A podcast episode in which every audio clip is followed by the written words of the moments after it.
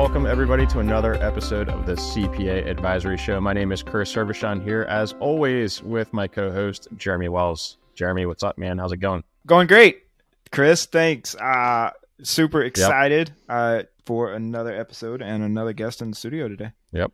I remember the first time I did a podcast. Um, we should definitely not edit that out. so, with us today, we have a super special guest, Adam Hale of Summit CPA.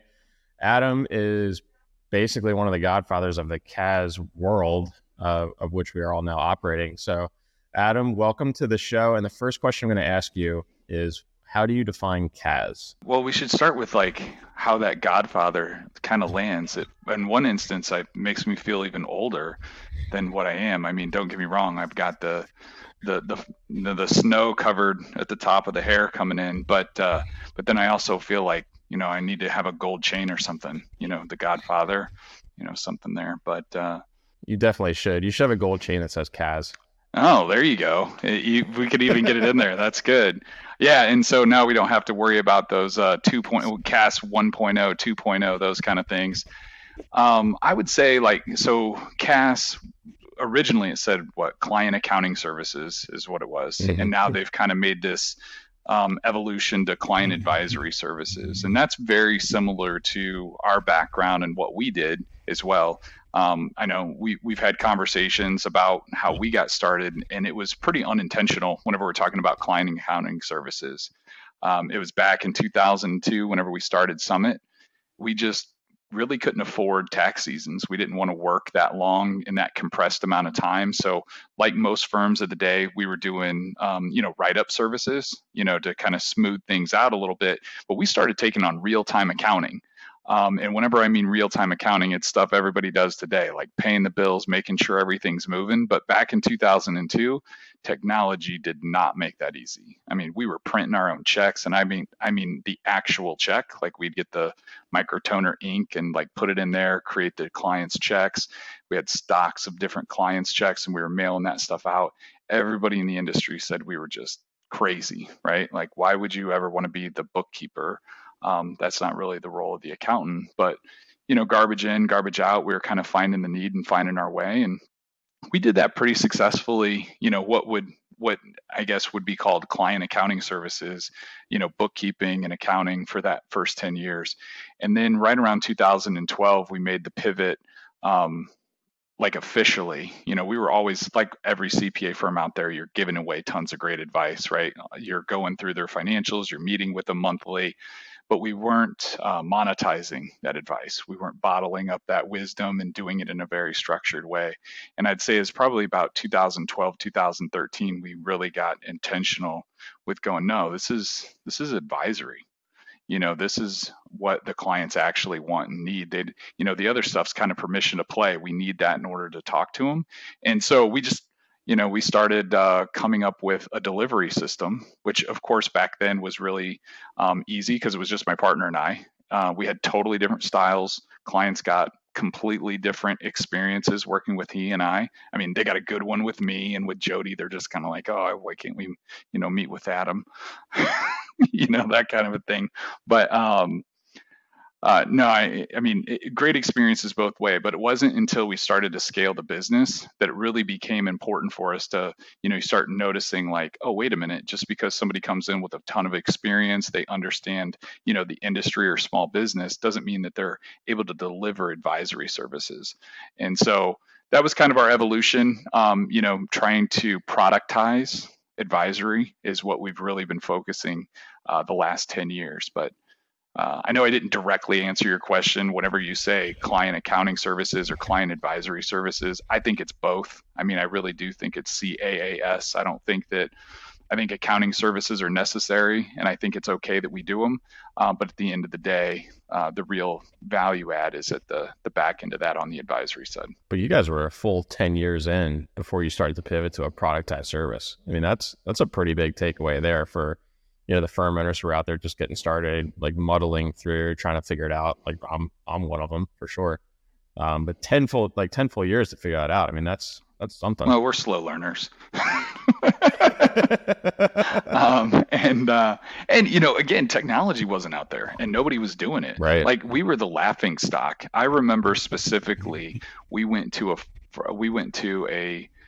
Is I'm not going to say the speaker's name, but it's a big speaker, and it was like the firm of 2020, like firm of the future. What does it look like? And they just flat out told us in front of the entire group that like what we do and how we do it just would never work fixed fee billing won't work. That's stupid. Just doing, you know, doing the back end accounting, not our work. We shouldn't be living there. Like they just put us down in front of the. I mean, to the point where, I mean, Jody doesn't visibly get upset a whole lot, but he like he kind of went back and forth and we got up and we left. Now we took like four or five other firms with us and we actually still I was actually trading emails with them today. We still meet as a group. It's no now it's called the 2030 group because you know obviously 2020 is already passed. Um, but uh, but yeah, we were just kind of you know there there just wasn't very many firms um, and it, there wasn't as much connective tissue as there is now with you know hearing podcasts or you know with the internet being so pervasive in terms of these other ways to see what other people are doing that just didn't really exist back then. And nobody advertised. Like accounting firms hell the reason why we got so heavy into SEO marketing and we do really well on the web is because from day one like most of our innovation it came from just being broke. Like we couldn't afford to you know pay the big huge ad that was in the the yellow pages. You know you had to buy the whole full all the big firms bought all of them. We were like, nah, we're going to the web because it's cheap, you know. And then that's what landed us clients kind of all over the country as they started looking it up. But again, that stuff just didn't just didn't really exist. So it was hard to draw comparisons and and pool ideas back then.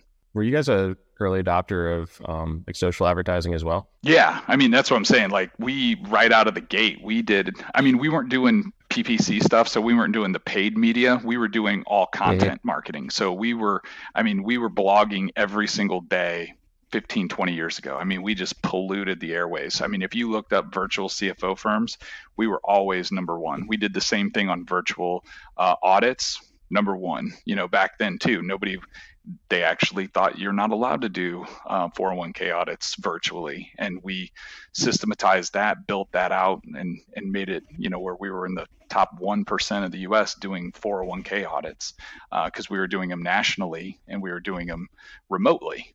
Um, which again was a little bit of a challenge you know whenever you think about it. I mean our first platform was uh, um, oh, what was that? I can't even remember the name of it anymore, but it took us a long time to get off of it. But it was before Zoom and Teams and all these other things. Um, and it was uh, it was difficult to get clients in Oregon or California or New York to meet with you for an hour on a video conference. That they didn't have the technology, they didn't have the headsets, they weren't used to it. Um, so it's all been kind of a little bit of an evolution. Mm-hmm. Yeah, I mean that hasn't been a thing until even fairly recently. Um, so 2002, 2012, that's when you're kind of figuring it out, getting ready to productize it. 2012, you you really got a productized offering. Now I'm curious, like, how does that timeline interplay with moving to cloud accounting? Like QBO, I think started to become somewhat popular, kind of in that in that time range, if I'm remembering correctly. Yeah, but it sucked. I mean, if you if if you remember, it yeah. was like it came on and it was terrible um, to the point where yep. I think I think Intuit even said it was terrible because we used Right Networks from the jump. Um, and so I remember, I remember Rob Parsons. If you, if Rob Parsons is listening or finds this, he was like one of three people. Right Networks is massive now. They, you know, they do all the cloud hosting, but he was like, he was our tech, he was our sales guy, he was the receptionist, he was like everything for him. Um, we used them very early on, and I think at one point Intuit basically said, "Hey, we're going to punt because our product sucks, and we're going to just, you know, live with desktop." And I think that's right whenever Xero came onto the scene, and whenever Xero came onto the scene, you saw just a quick pivot back, and then all of a sudden, you know, I wouldn't even give QBO the time of time of day for a little while. Um, and then you know, it was about a year or two after they'd made a lot of improvements, and people are like, "Hey, no, you got to look at this." And my team was using it, so I finally relented, and it's great now. Um, but yeah, it was cloud accounting was was really big then. I, I would say too, um, you know, we might have started productizing it in 2012, um, but now you do advisory, right? Whenever clients yep, come, sure. so whenever clients come to you, what do you usually lead with? Oh, it's always the advisory stuff, right? Like we put tax pretty much at the back end, uh, but it's all, always the advisory stuff. And then I would say probably the nuts and bolts accounting slash bookkeeping that kind of gets sandwiched in the middle. Yep. And that's that's the same for us. But see, that took us a little while to realize because the the way and I think today still in CAS, what they'll teach you is like you'll see all the big accounting firms now are doing CAS 1.0 and they're trying to figure out CAS 2.0 which is the advisory side right? So I'm talking about going from from being the accountant to doing the advisory stuff. And what they'll always tell you is the great lead in is to do all the accounting work for them and then you can upsell them to advisory. And I would say bullshit um, and the reason being is and and you guys probably know this that's a bit of a hard sell. You know it's it's it's no different than whenever whenever you put somebody really good on an account and they're maybe they're the accountant. And then they've over the years they've become a CFO great CFO can lead a client. But you can't make them the CFO on the client that they've been the accountant on for the last 3 years. The client just doesn't see them that way right? Um, and so that's kind of the way it feels sometimes. I'm not saying that you can't upsell clients. That's not what I'm getting at.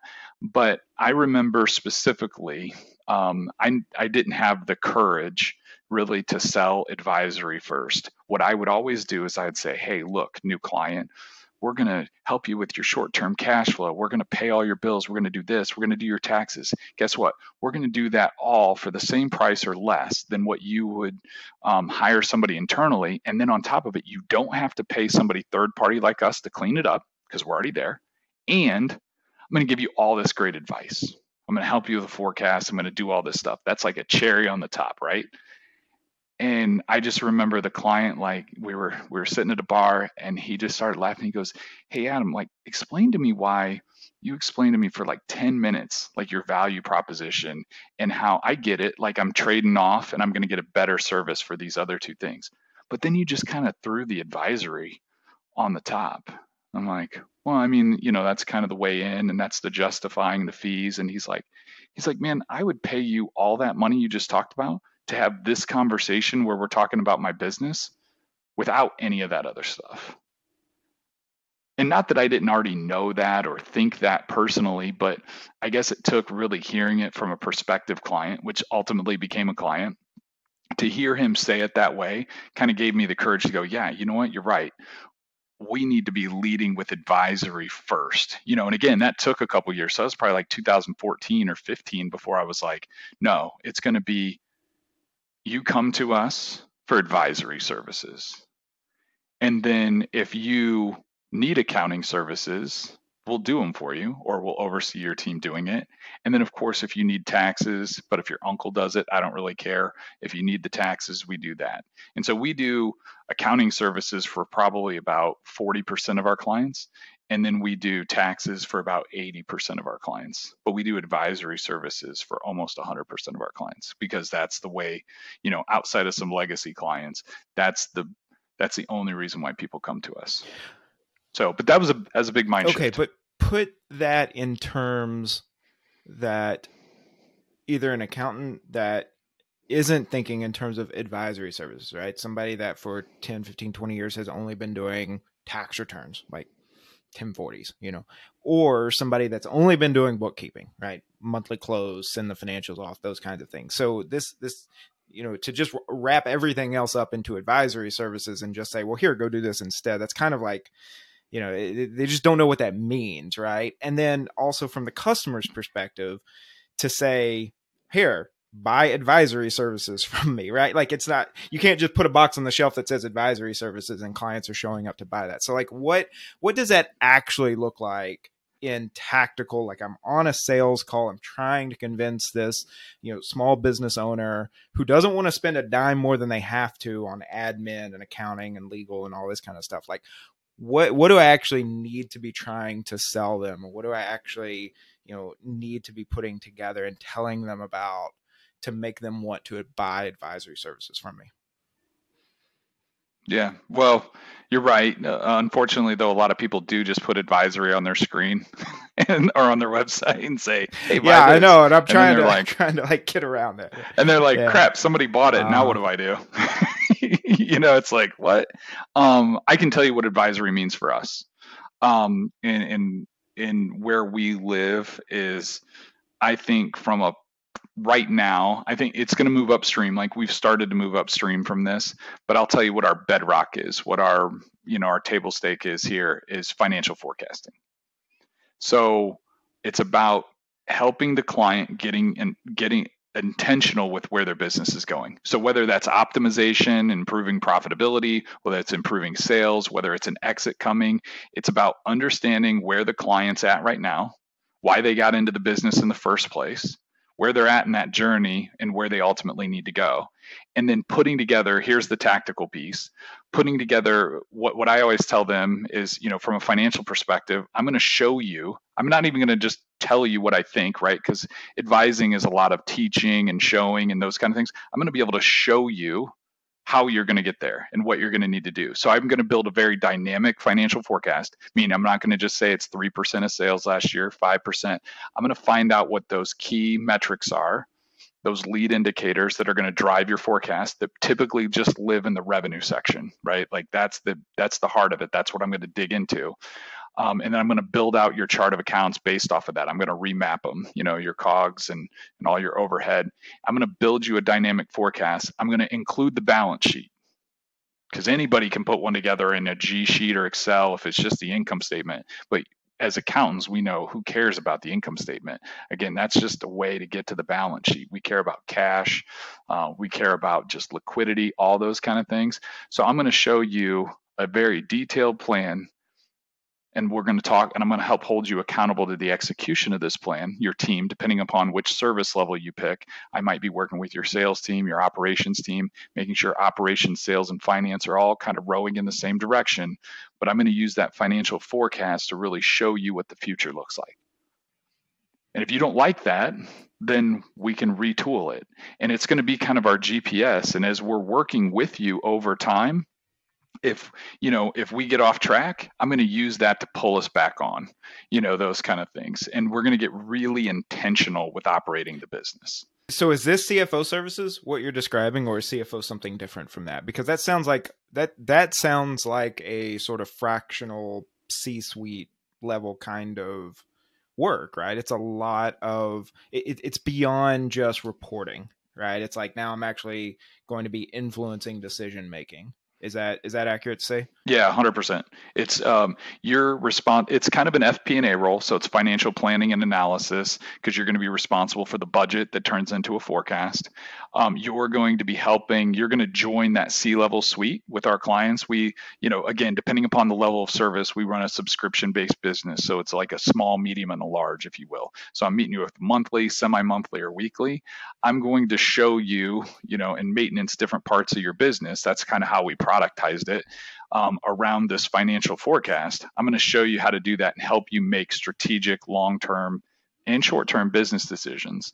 And uh, and then where where I said we're kind of going upstream, like the one piece that we're probably a little bit light on um, because we're so heavy in the FP&A space is moving upstream a little bit with a little bit more risk management. You know, and, and a true CFO has risk management as their as their title.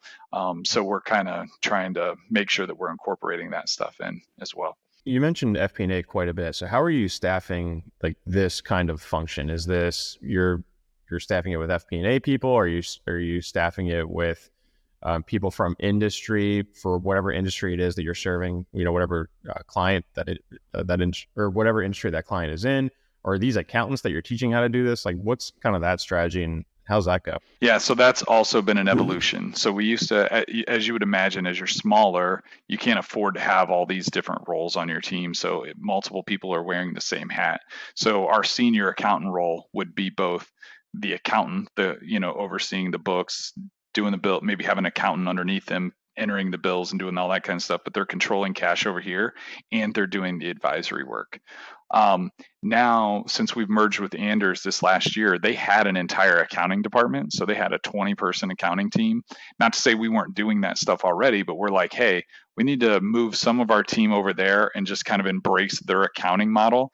And then that way, our team, the, the other side of the house can just focus on advisory. So we're focusing that um, senior accountant, if you will, to be in the advisory space. And this this is actually a very relevant conversation that we're having right now, um, because the argument has come back. We have financial data analysts on the team, and then we've also talked. Well, isn't this by definition a finance major rather than an accounting major? Like that's that's the argument that I keep getting pushed back on.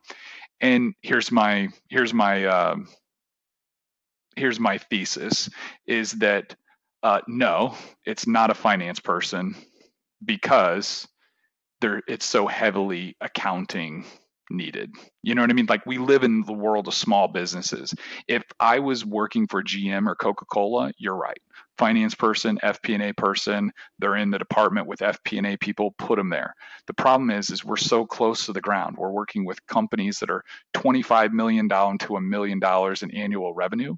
They need a more heavy lift, somebody to understand the accounting and the financials, not just like this very small piece of the of the pie. So our team has to be able to to reach down and touch the accounting and then lift into the FP&A.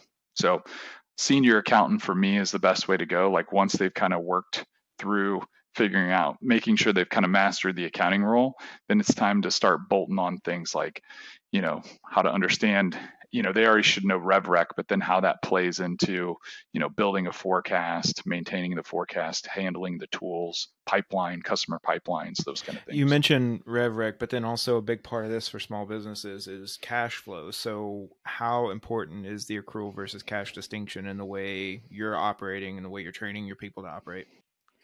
Yeah, we do everything accrual based, which can be a bit of a rub, especially for really small clients. Um, they want to operate in cash. And don't get me wrong, it's industry specific. So, for instance, if you're working with a doctor's office, you might say, hey, like that's cash basis, those kind of things.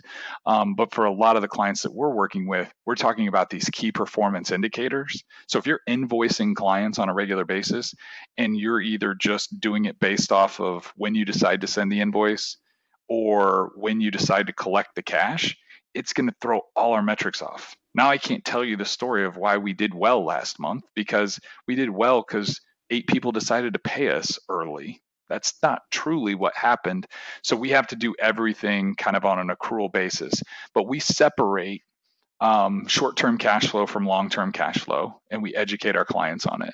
So monthly, we're going through the the P and L, the you know the forecast and everything, and we do the same thing on the balance sheet. We play out the balance sheet for the next 12 months, so they can kind of see where everything's ebbing and flowing. Like, hey, we're assuming this much in AR, this much in WIP, this much in inventory, whatever that looks like.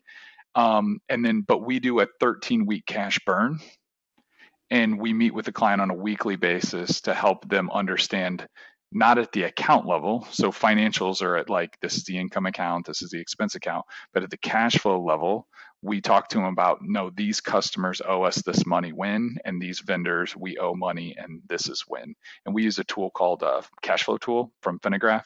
And that actually um, works directly in with like QBO, QBD, um, and it's a brilliant tool. I mean, we we had a very similar tool that we built homegrown and we use for non QBO or QBD clients. Um, but whenever they put it into a software, we were like, ah, this is exactly what we were wanting. So it's a great tool if you're help if you're helping clients with short term cash flow. Hey, it's Chris. Thanks for tuning into the show, and we really hope you're enjoying it. If you like the show, please like and subscribe on your favorite podcast app. If you really like the show, please leave us a review and we'll read it on the air. If you have a service or an app that is tailored to accountants and you want to get in front of several hundred accountants that listen to this show every single week, send us an email at host at cpaadvisoryshow.com. Okay, let's get back to the show. So, speaking of cash flow, over the last couple months now, uh, we've had issues with banking. Have any of your clients been affected by that? And if so, what's your role been in helping them get through that? Yeah, that's where I'm. That's where I was kind of talking about the um, risk management. Really, from an advisory standpoint, we really need to lean into it. We've been we've been able to be lazy over the last uh, you know 15 years or so because everything's just been you know check mark check mark like no problems with the banking industry. Economy's been great. You know there's been a few ebbs and flows but but for the most part we've been pretty spoiled i think the last 15 years or so. We did have several clients that were affected by uh, svb affected by um, First Republic, and it kind of made us start thinking again, like, uh, you know what? Like, yes, we talked to him about cash reserves, and we talked to him about, you know, nowhere in nowhere in the market is a good place to put short-term funds right now because interest rates were so low. That's changing. You know, it's you're starting to get some pretty good rates on on still being able to keep money pretty liquid. So managing those investments and doing those kind of things we definitely wanted to get in front of it with the clients and let them know like this isn't like old school bank crash where it was like a ton of crappy loans, you know, that, you know, I was just talking to my guy from Chase today because they just bailed out First Republic and he's just getting swamped. And I was like, well, at least you're getting swamped with good loans and not crappy ones. Um, and uh, he's like, yeah, he's like, these are all really solid loans. So, um, you know, just calming. I think that in our field as well, we act as a little bit of a psychiatrist you know in a lot of instances because we're dealing with the stress of small business owners dealing with with these kind of problems. And so it's really it's really important that we stay well informed and we can kind of be that cooler in the room for them like hey here's where you're at. Here's what we need to do. This is your risk. So this is what your uninsured deposits look like but you're with chase bank. If chase bank goes out you might as well just burn the cash anyway because we're all in trouble. You know what I mean? Or we tell them, hey, if you want to diversify, you know, we talked about the different uh, CDARS programs and all those kind of things that, you know, frankly, nobody really cared about 15 years ago. That's why we haven't really said anything about them, but we're making sure that we're keeping that in our arsenal now whenever we talk to clients. I'm, I'm curious, you're in a, um, a fairly mature uh, firm right now, right? In a economic environment that's not as bad as like you know 2007 2008 2009 was.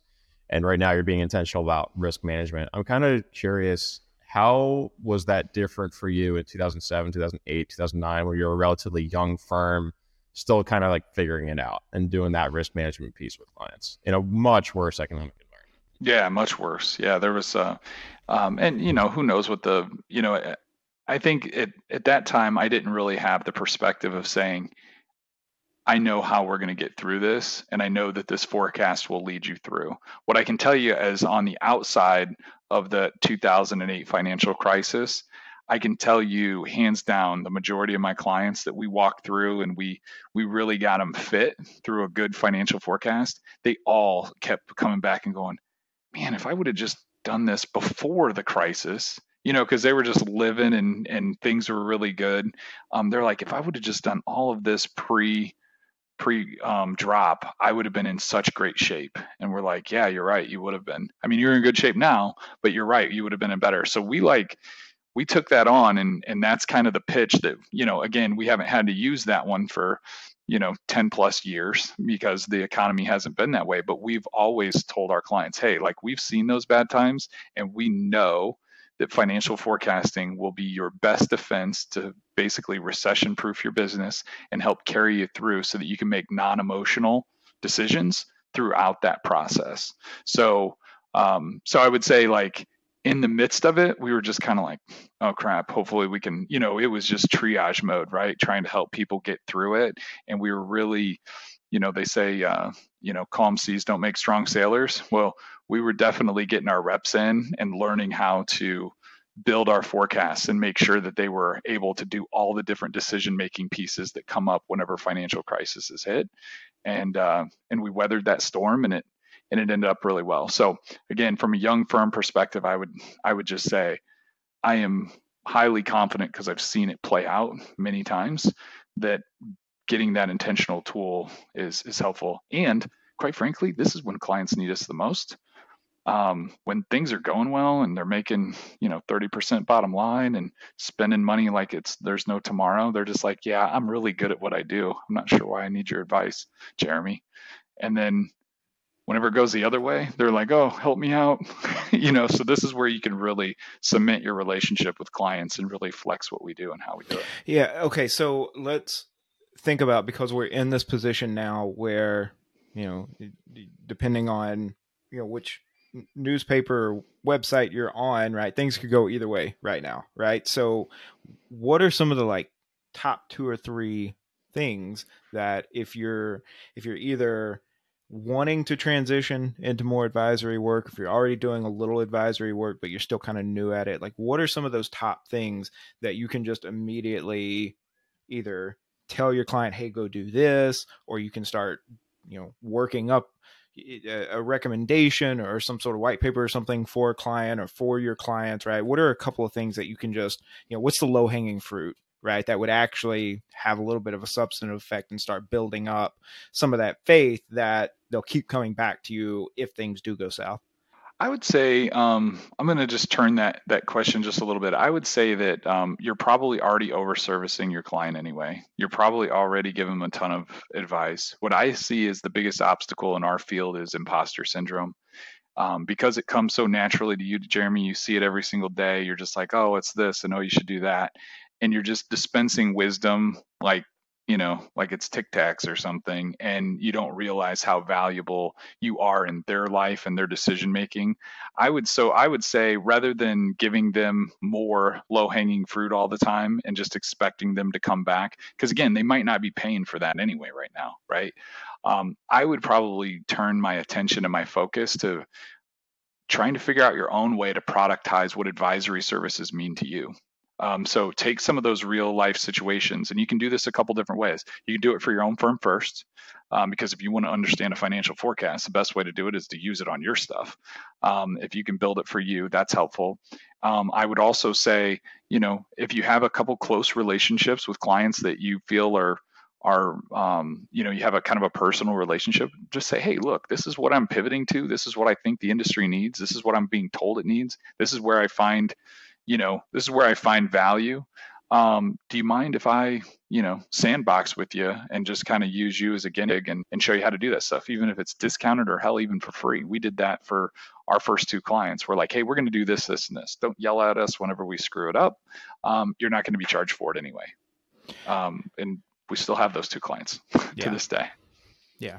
Yeah, I think that makes sense. Okay. So the the key word that keeps coming back up is forecast. Let's assume that, like I say, I'm maybe I'm a tax preparer. I, I get 1040s, maybe 1120s, you know, 1065, that kind of thing. I get tax returns.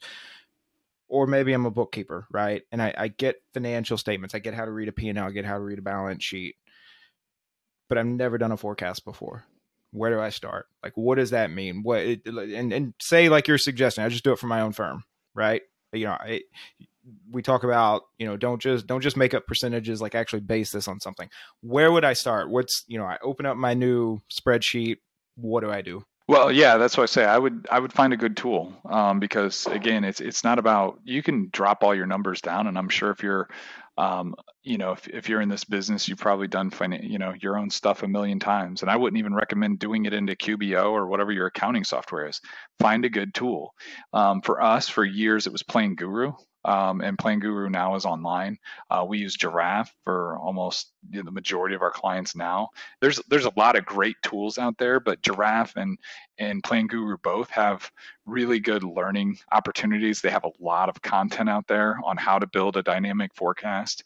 Um, they both have support, like whenever you're onboarding your first client to be able to do that. So if you're onboarding yourself, they'll probably push you in that direction and say, hey, have you thought about this? Have you built it this way? Um, so I think there's some within the tools that are out there, there's some really good support services to really to get going but to to like kind of even bring that back to the to the client like if you're going and talking to the client you really just have to be super curious about their business I mean, that's like the most important thing. So if you're sitting down with the client and you're cranking out a tax return, or you know, you're just doing your pleasantries, or you're cranking out their P and Ls and you're sending them to them, like sit down with them and talk to them about the business. Like, hey, I've I've seen some trends here. What's going on here? What's going on there? Um, you know, last year versus this year, I saw some, you know, pull up some kind of industry guide like ProfitCents or something and do a little bit of an analysis on some of their common size stuff and just have a business conversation, you know, uh, with your client. What's going on in the business? What are you seeing? You would be, eh, you know, ask a lot of questions and get curious about what they do, how they do it, how they make their money, not just looking at their numbers to crank out a tax return. I promise you, if you have that conversation and if you are the remote, if you are just the least bit curious about business and how it operates, um, hell, that's the reason why I stayed in public accounting, to be honest with you. I loved being able to go to a restaurant or be able to go to a car dealership or a repair shop or anywhere I wanted to go. And I could just sit there and talk about the business. And people are like, oh, did you used to run a restaurant or were you? Nope. But I helped somebody that managed one. You know what I mean? I helped somebody that has a repair shop. I really enjoyed understanding everything about the business. Um, if, if you have that kind of a passion, if you can kind of turn your um, your professional curiosity that direction, more business than finance, you've already got the finance, right? Like permission to play, that's there. Now get that hungry about a business and it's uh, it'll happen. Our, our theory is that um, the basis of strategy is really questions. So that whole curiosity thing, like just ask questions and see what they say, right? And then just go from there. Yep. You just have to be careful because some people, sadly, because um, I say that all the time, I'm with you, and I'm a big fan of the five whys. You know, why this, why you know, mm-hmm. before you get to the root problem. Yeah. But you, I would say the only thing that I would position with that is just some intentionality behind your questions, and don't be able, don't be afraid to share why you're asking the question like midstream and what where your mind's going with stuff. Because sometimes whenever I tell like a new CFO just like ask a bunch of questions and I'm sitting in there and I'm listening and they'll just they'll ask a lot of unrelated like I mean like a question way over here and a question you know what I mean? It's not like they're asking a question like yeah. wanting to eventually get here and like working their way down into deeper questions. It's like they're just asking questions ask questions. I'm like whoa whoa whoa. We feels like we're out of control here. So just I guess being I agree with you 100%. Just saying like be intentional with where you're going with the questions and make sure that the the, the prospect or the client's kind of following you in your journey of like drilling deeper with those questions. Yeah, for sure. We we talk about intentionality all the time, and one of the things that we always talk about is start your question with a what or a how, and then that way, like you're really drilling in, but it's a very kind of you know, not I don't want to say non-confrontational, but it's the best word that I have it or at this point. Like the five whys, I love that too. But you know, what I found is you have to be really, really intentional on the front end. Be like, hey, we're going to play this game, and it's basically like a children's game, and I'm going to ask you five levels of why we're going to get to like this result, this end result, like this end cause, right? Um, absent that, I love conversations where you're asking questions that start with what and how, with you know just the under like the intent of understanding the business, and then then you can build that forecast. You understand the drivers, you understand what's going on. And that's you want me to give you my silver bullet that I basically tell all my entire team. This is this is your get out of jail free card. Um, it works every time. Um, you're right and whenever you're talking to a client and you say why, you know, you're uh, oftentimes we're stepping out of our financial lane and we're going into operations or we're going into sales. And it's really super easy to tick off somebody like, whoa, you're questioning like I've been doing this for 20 years. You don't know how the airline business works or you don't know you know what i mean? Like and you're right i don't. I'm trying to understand. Here's here's the get out of jail free card where i can step into any lane. I can get in with a, a bd person like business development. I can get in with the operations manager. Doesn't matter. All i start with is financially speaking why would you or from a financial perspective you know why would you if i say that at the beginning of every one of my sentences i can ask anything I want and not piss anybody off. But if you don't start with that, you're right. You'll turn off the operations person. You might make the business person upset because you're at you're questioning how they do operations. And by all means, you're just the finance person. But what I'm saying is, financially speaking, or from a financial perspective, why is they'll never want to box you in the financial arena. And so they're going, okay, I can see how the okay, I can see how from a finance perspective it doesn't make sense to you. So let me explain. And then you can kind of go in and you're like, okay, but but you still that hurts you why would you do you know what i mean like you can still kind of follow that same same theme and so i've given that like little starting phrase to my entire team and they're like man i get into conversations that they would have normally just like chewed me up if i would have asked you know especially you know you deal with some operators some coos um, they will take super offense to you know I, I would do that all the time with the guy that ran a meat manufacturing plant for you know, three generations. And I would ask him some hokey ass question about like why he would do this and why he would sell that and why he do and all I would just say is, hey, from a financial perspective, you know, I know your great grandpa did all this, but from a financial perspective, why would we do this and why would you do that? And gloves off, he was not, you know, not confrontational at all. But you you went in without saying that, he'd be like, because you don't know meat. it's like I don't but I know money. you know what I mean? So um, again, that's not where they're going to mess with you. So just uh, just my little um, my little tip that served me well over the years. I love that. So just pivoting a little bit. So we've talked about a productized service offering, and we've talked about the tools that you use uh, to deliver that. So Giraffe, Cashflow Tool, we're, we're basically in the same boat. I'm wondering, as far as you've productized how much are you requiring of a customer or a potential customer to be in some sort of an app ecosystem that's going to feed that offering where you've got your standardized tools and you want to make sure that those data sets are going to connect yeah. You must have been in some of our internal meetings with our retreat this last week um, I wasn't, but I hear that Scottsdale's beautiful this time of it year. Is. Um, it's uh, yeah, it's um, yeah, that's that's an that's an ever going challenge, right? Like in a perfect world, it's like here's the tech stack, and this is what we're going to do, and this is where we stay. Um, the way I've always kind of pushed back with the team is I've said, hey, if we're going to do the work for them, then yes, these are my tools, and this is what we're going to abide by. But if we're not going to be doing the accounting, you know, we're not paying the bills, we're not paying invoicing, we're not doing payroll, then I don't really care what system they use because we're going in, we're grabbing information and we're pulling it out. That's it. I just need to be able to know how to get in, pull it out, I'll put it in my own stuff. You know, from a forecasting perspective, nobody ever challenges me on using Giraffe, you know, because that's my tool. Um, but what they use, I could really care less, like what CSR, you know, what CRM they're on, any of that kind of stuff, because I'm going to extract that data. However, again, if you want me to pay your bills, then I can't be on XYZ, I've never heard of it ERP system. Sorry, we need to hire internally for that, but we can oversee somebody, you know, that kind of a thing. So that's uh, again, it, the accounting team would tell you, hey, let's just use these three tools and call it a day and not work with anybody that doesn't use these three tools. I don't think that's realistic. And from an advisory standpoint, I don't care. You know what I mean? Because I'm just using them to to move the data in the same way that I want to see it anyway, regardless what tool it came out of. So to push a little bit further, then are, are does your firm has a, have a niche? I mean, it seems like you're doing a specific kind of work, right? But then you're also doing tax, you're also doing accounting. Where is where is niching and specialization fitting in to your firm, or is there something else that you're using to drive the business model?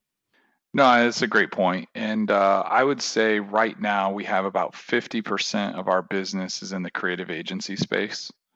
Um, you know, that's been diluted a little bit because we merged in with Anders and they already had a, you know, a pretty diverse, you know, uh, space as well. So whenever we kind of merged those two areas, um, before that it was probably a little bit stronger. And I think the the niche matters for for marketing especially. And don't get me wrong, like the tools and the tech stack, that's that's super important.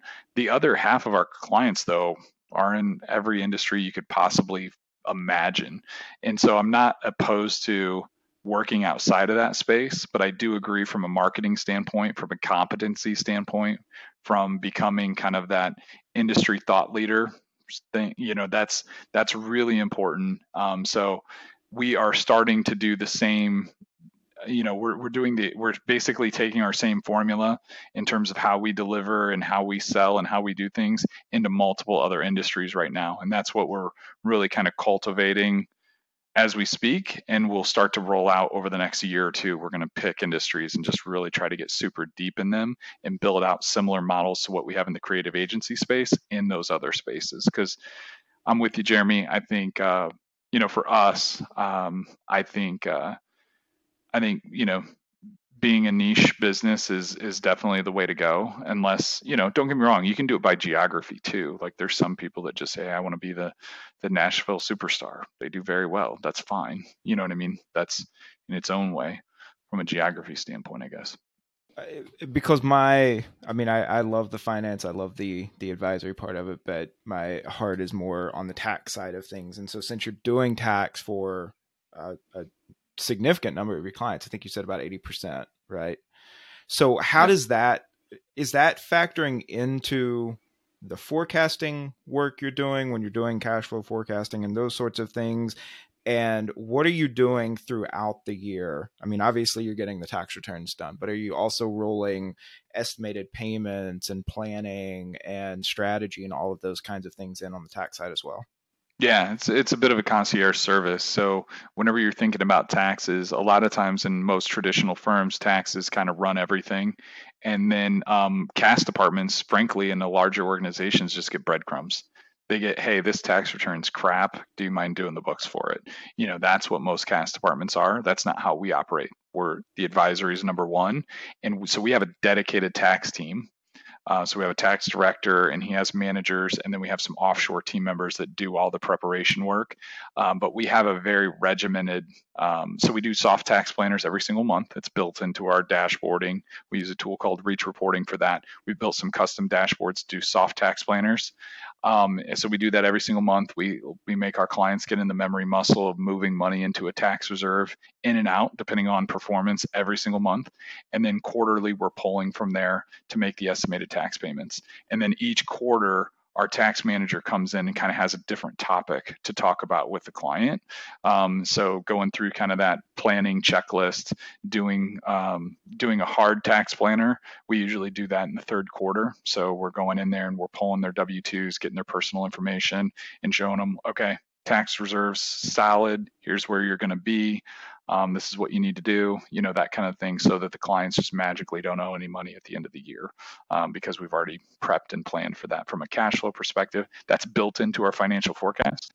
So you'll see the quarterly payments coming out and what we're estimating at the end of the year to come out so that by December 31st, they're flush. You know, we're not waiting until April to to make up for taxes. So taxes are weaved in there significantly. And even if we're not doing the taxes, we try to meet with their tax preparer and at least set them up for that. We still do the soft tax planner and do all that kind of stuff. And then we just let them know, like, hey, if you need us, let us know. But you have access to this dashboard that shows you what we're seeing from a financial perspective. Love that. Sounds awesome. Sounds like it's a pretty big push. How much are you uh, in, in percentages or fractions? You know, how much of your clients are actually going along with that or actually cooperating with that? And is that factor into deciding what clients you want to keep working with what clients might not get invited back next year? Um, you, you, know because i i can i just know that i have some clients where they'd rather not pay in anything throughout the year. They like the one big tax bill because they want to hang on to their cash as long as possible, or they want to pay off the whole balance with an Amex so they they can get all the points and rewards and all that. So, how are you you know in enforcement might be too strong a word. How, how you know how, how are you incentivizing or encouraging participation along with that process? Yeah i think it's really just uh, you know again it comes back to the forecasting. So i don't know that we're um, super militant if somebody wants to hang on to it. And don't get me wrong like we're we're helping them make those decisions along the way. You know if we're looking at the forecast and we know next quarter is looking crappy we're not we're not pumping a bunch of money into that. We're going to say, hey, we think you probably should hold on to that tax payment because of this. But whenever you can show them that the that's the importance of the memory muscle, you know, like moving the money every month. Once it's outside, you can have somebody pay a million dollars and and just love you to death and because it didn't come out of their operations it didn't come out of their piggy bank even though it did slowly they don't really care. And then you can wait until the end of the year and somebody just drop you and cuss you out because they owed $10,000 you know and they didn't know it. So it's all about showing them what it looks like. And then if they want to hang on to it it's like cool but we're showing them every single month this is how much should be in there. And if you want to hang on to it cool move it to the tax reserve and then prove you don't need it you know what I mean? Like that's fine, and and that's not a big deal to us. It's just we also are, of course, showing them like, could you have made nine thousand dollars if you would have? Did you make nine thousand dollars on that money that you waited for? Because now you're just giving the IRS an extra nine k because you refused to make your estimated payments. You know what I mean? Like your call.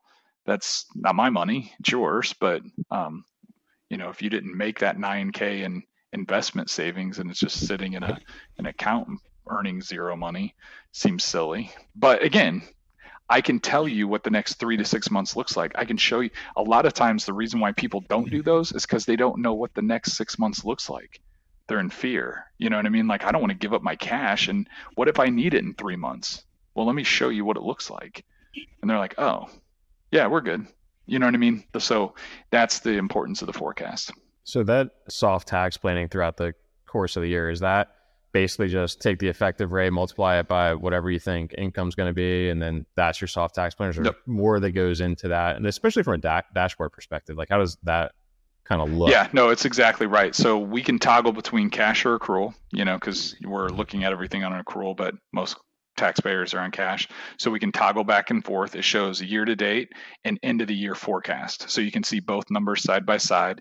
It has like all the tax add backs in there. It has the adjustments for AR already built in there, like what it's going to be at the end of the year. So we can kind of see all the cash to accrual conversions.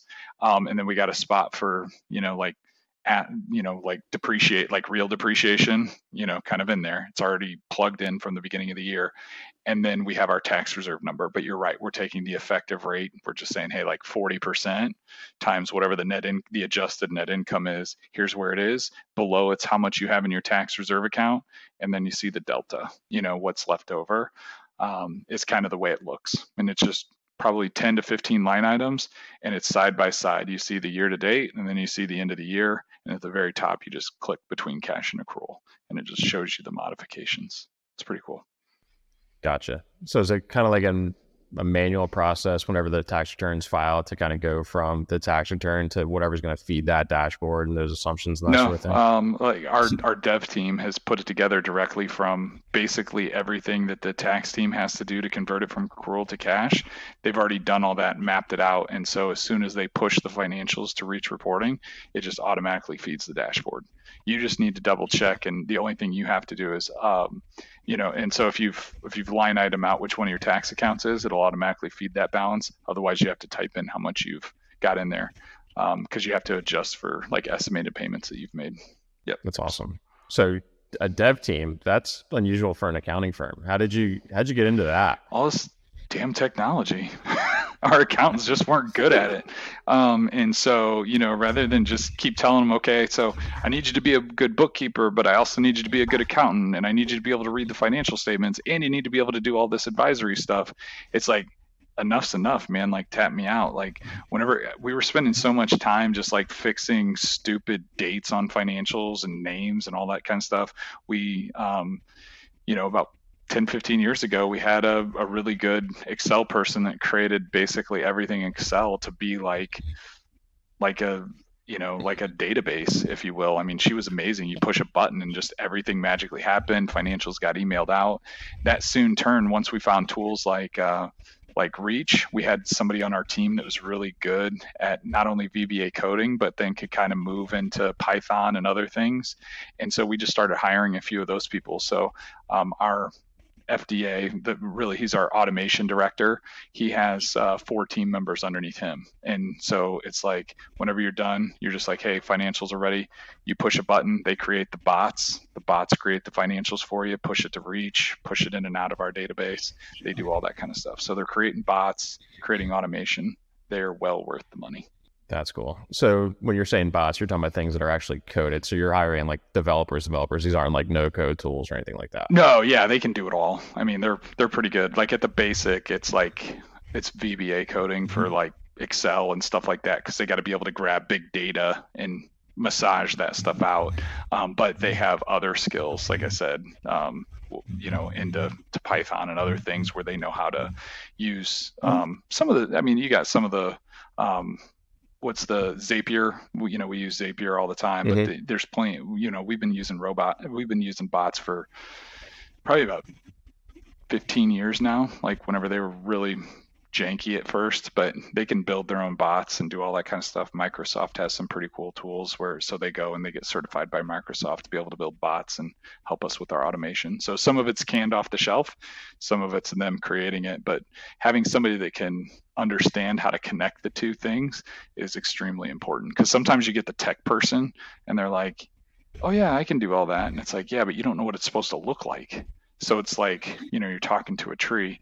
And so, and I don't know what they're talking about. So it's hard for me to connect them. Now we have people on our team that know how it needs to go through the, the pipeline and then what it needs to look like on the outside, which is huge. That's amazing. So at some point, it's just, hey, the technology is just a pain point. We don't have the time to deal with it or the expertise, you know, either either way, right? And then it's like, all right, we need to hire somebody to to deal with this automation because we have these pain points. We're just doing a whole bunch of manual stuff, and we need somebody to deal with it. Is that kind of distilling it down a little bit as far as when the point is when you should think about yeah, that? I mean, technology isn't going away. Don't get me wrong. The canned stuff is getting better and better and better, but um, you know, until blockchain just automatically takes care of all this stuff for ourselves, um, you know, we we do need those those folks to help us connect the dots and yeah, I mean, it's it's uh, from an efficiency standpoint, it makes a huge difference. So I would hire that person sooner than later, but, and you can kind of multi-purpose that person anyways. That the advisory senior that I was talking about, they kind of run in that same lane. We just eventually broke them apart so that they could just focus on that. But that's where they kind of started. Okay. So these were accountants first that turned into automation yep. folks. our first, were... uh, our first really? three were accounting only. Yep and then they just had a natural skill and ability for that stuff and we just kind of moved them in that direction. We thought the first one was a unicorn then we got another one and then we got another one and we're like oh heck this is great. But then finally they're just like yeah we want somebody that's like even more advanced than us so we started hiring people that were like non-accountants. That's amazing. And so now you've got these tech focused accountants and when you bring on the tech person who's not even a little bit accountant uh, of an accountant like they can basically do some cross training. I'm, I'm, guessing that's how that very much so. Works. Yeah, it's it's not like working with a, a regular tech person. Um, and I say that with all respect, but with tech people, like I said, you explain it to them, and uh, they just don't get it. You know what I mean? They they they don't know what the end result is, and what I just said to you makes sense, and they do it the way the software is. That's why most accounting software sucks, is because it was built by a tech person not by a an accountant, which is why Intuit over the years has been, you know, took all the market share because they kind of built it for accountants and they won, you know. So that's what we're trying to do with our own stuff. So we're running up on time here. Let's bring this back because we probably are going to have a lot of um, individual and solo firm owners like me listening to this. And what I've heard over the last 20, 30 minutes is I should have I should have virtual CFOs or fractional CFOs working for me. I should have bookkeepers. I should have a tax director. I should have a dev team now. Right. this starts to seem a little bit, um, you know, just beyond uh, capabilities, right? say you wake up tomorrow morning and the firm you're working for just doesn't exist anymore and you've got to start from scratch right? What's your what's your first move? Where are you going other than finding some clients right? Once you've got that right? Let's say you've got a few clients enough to pay the bills. What's your next move to start building your firm? Based on your experience and what what you've been able to put together over the last couple decades. Yeah i mean tools and people are great and that's what growth means but uh, you don't need all that stuff. Um, it can be intimidating a lot of times. The the people can be intimidating. The roles, the the technology. It's it's really just having that advisory mindset. I think if I had that in a pen and paper, I could do everything else that I needed to, you know, and that's what I tell my CFOs coming right out of the gate. I'm like, hey, you have a lot of a business experience, you have a lot of just great wisdom. Lean into that. Don't worry about you don't know how to do it in Giraffe yet, or you know what I mean. But you, let's talk about the fundamentals of talking business and understanding a financial forecast. Oh, and by the way, um, I need you to read these 25 books. You know what I mean? Because like that's the one thing that, um, as a profession, we're not super well read, and there are a lot of great people out there that have that have really been able to synthesize a lot of great information. And if you just spend more time reading you know, you'll get a real quick shortcut in a lot of this stuff.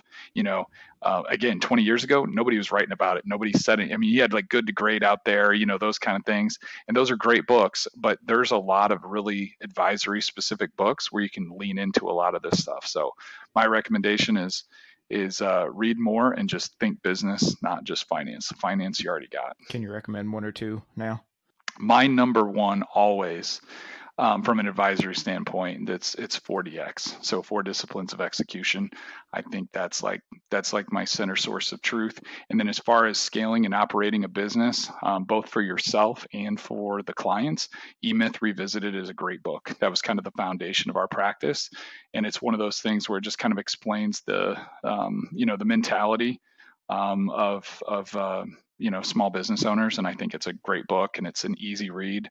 Um, but then whatever comes to advisory and understanding like lead and lag indicators i just think that the common sense approach that four disciplines of execution takes is just a tremendous resource. So adam this has been a great uh, conversation. Definitely appreciate it tell our listeners where they can find you and if you want give a plug to uh, CFO community. Yeah, uh, I'd say you know check out summitcpa.net, um, and you can kind of read more about what we do and how we do it. We're very transparent. Uh, we put all of our stuff on our on our webpage. Uh, funny story, like probably it's, it's probably about 10 years ago. Um, nobody put the pricing on their page like we do, and we kind of listed it out like it's a software service. We had a couple typo errors, and uh, we're like, oh, this this web. Somebody'd say, oh, this website looks just like your guys's, and then we're like, oh, yeah, they even have the same typo. so uh, imitation is is great flattery, but just check, you know, do some proofreading, make sure we haven't screwed anything up if you're going to just copy and paste. Um, but on there, you'll also see an accountant community um, where uh, we have a Slack channel where there's other like-minded people trying to kind of figure out tech, you know, tools, process, those kind of things. Um, but more importantly, we have a course. It's our VCFO playbook, and it just starts from how to build out your service packages. It has our pricing and how we do our pricing. Uh, has our SOW in there. Everything from start to finish on how we grew our practice. Um, and that's a great tool and resource. And then every Tuesday, um, Tom, my head CFO, he leads kind of a fireside chat just as a supplement to the course, just so hey, if that wasn't enough for you, you know, you're able to ask questions and, and apply it to yourself. So if you're thinking about going this direction, that's a great resource for you. That's awesome. Love that. Well, Adam, thanks so much for being on the show. Appreciate it. Yeah, thanks, thank you. Hey, it's Jeremy. Thanks for listening to the CPA Advisory Show. If you enjoyed this episode and you'd like to help support the podcast, please share it with others, leave a rating, and write us a review. We'll probably read your review on the air too. To catch all the latest from us, follow us on Twitter at CPA Advisory Show. If you have a topic or guest you'd like to hear on the show, let us know by emailing host at cpaadvisoryshow.com. Thanks again.